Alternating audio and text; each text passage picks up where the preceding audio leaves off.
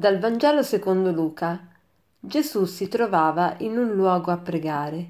Quando ebbe finito, uno dei suoi discepoli gli disse, Signore, insegnaci a pregare, come anche Giovanni ha insegnato ai suoi discepoli.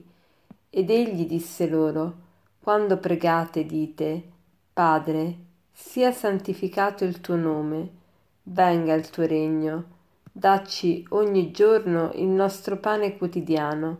Perdona a noi i nostri peccati, anche noi infatti perdoniamo a ogni nostro debitore, e non abbandonarci alla tentazione. Che bello, qui viene richiesto a Gesù di insegnare a pregare. L'uomo da sempre vuole imparare a pregare perché vuole imparare a pregare? Che cosa vuol dire pregare? Pregare, imparare a pregare vuol dire imparare a vivere, perché la preghiera è la forma più alta di vita che possiamo immaginare, perché pregare vuol dire vivere in maniera consapevole alla presenza di Dio, vivere nella realtà, perché vivere alla presenza di Dio è vivere con colui che ci ha creato e vivere immersi nella realtà in cui, due, in cui Dio ci ha messi. Ecco, Gesù spesso si dice nel Vangelo che si trovava a pregare e Gesù ha, ha, dato molto tempo, molto spazio alla preghiera, si è fatto vedere anche dai discepoli in preghiera e ecco perché i discepoli stessi gli hanno chiesto, Signore, insegnaci a pregare.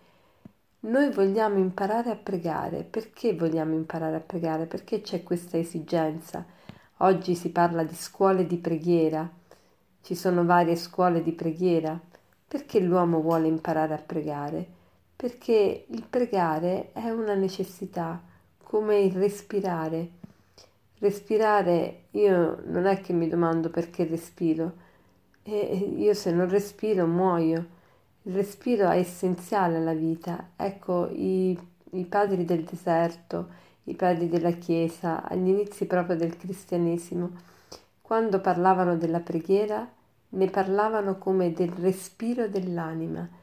E se la preghiera è il respiro dell'anima, che cosa vuol dire? Che la preghiera è facile, che la preghiera è spontanea, che la preghiera è sempre, perché io non respiro a, a momenti alterni, ma io respiro sempre.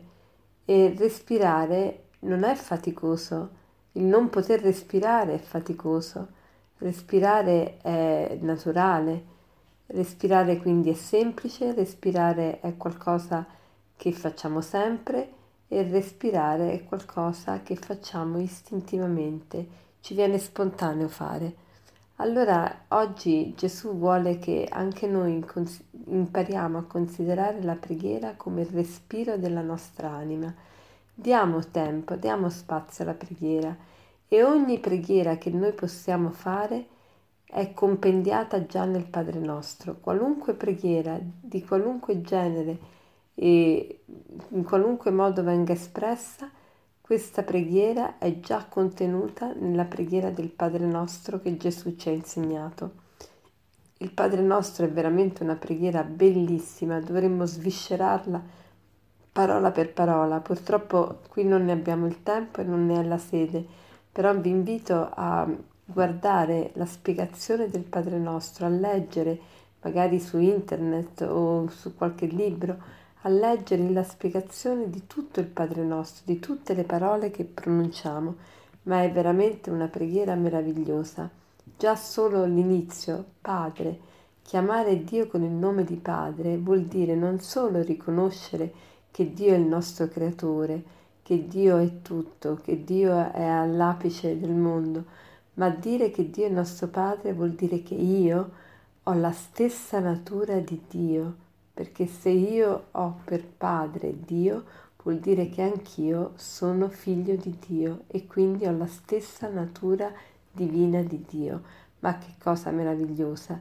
Ecco perché la Chiesa difende la dignità della persona umana in tutto e per tutto dal concepimento fino alla morte naturale. Non c'è istituzione al mondo come la Chiesa Cattolica che difenda ciascun, la vita umana di ciascuno, basta che appartenga al genere umano, ogni persona ha il diritto alla vita, alla vita dal, dal primo concepimento fino alla eh, morte naturale.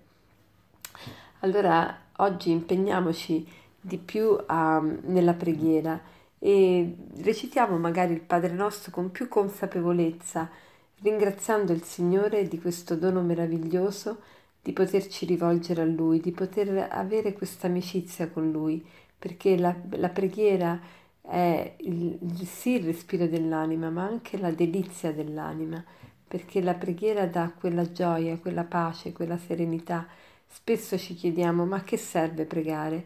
Le cose non cambiano, è vero, le cose non cambiano, ma sono io che cambio rispetto alle cose, sono io che vedo le cose in maniera diversa Provate quando siete agitati, quando siete nervosi, quando siete irritati, a mettervi in preghiera e vedrete che il vostro animo si calma, che ritrovate di nuovo la pace e la serenità ritorna sul vostro volto.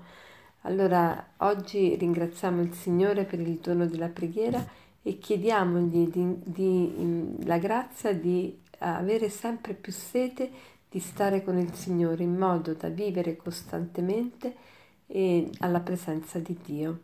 E per concludere vi vorrei leggere questa frase di Gandhi che dice così. Non sono uomo di lettere o di scienza, ma pretendo umilmente di essere un uomo di preghiera. È la preghiera che ha salvato la mia vita. Senza preghiera sarei impazzito da molto tempo. Se non ho perso la pace dell'anima, nonostante tutte le prove, è perché questa pace viene dalla preghiera. Si può vivere alcuni giorni senza mangiare, ma non si può vivere nemmeno un giorno senza pregare. La preghiera è la chiave del mattino e il chiavistello della sera. Buona giornata.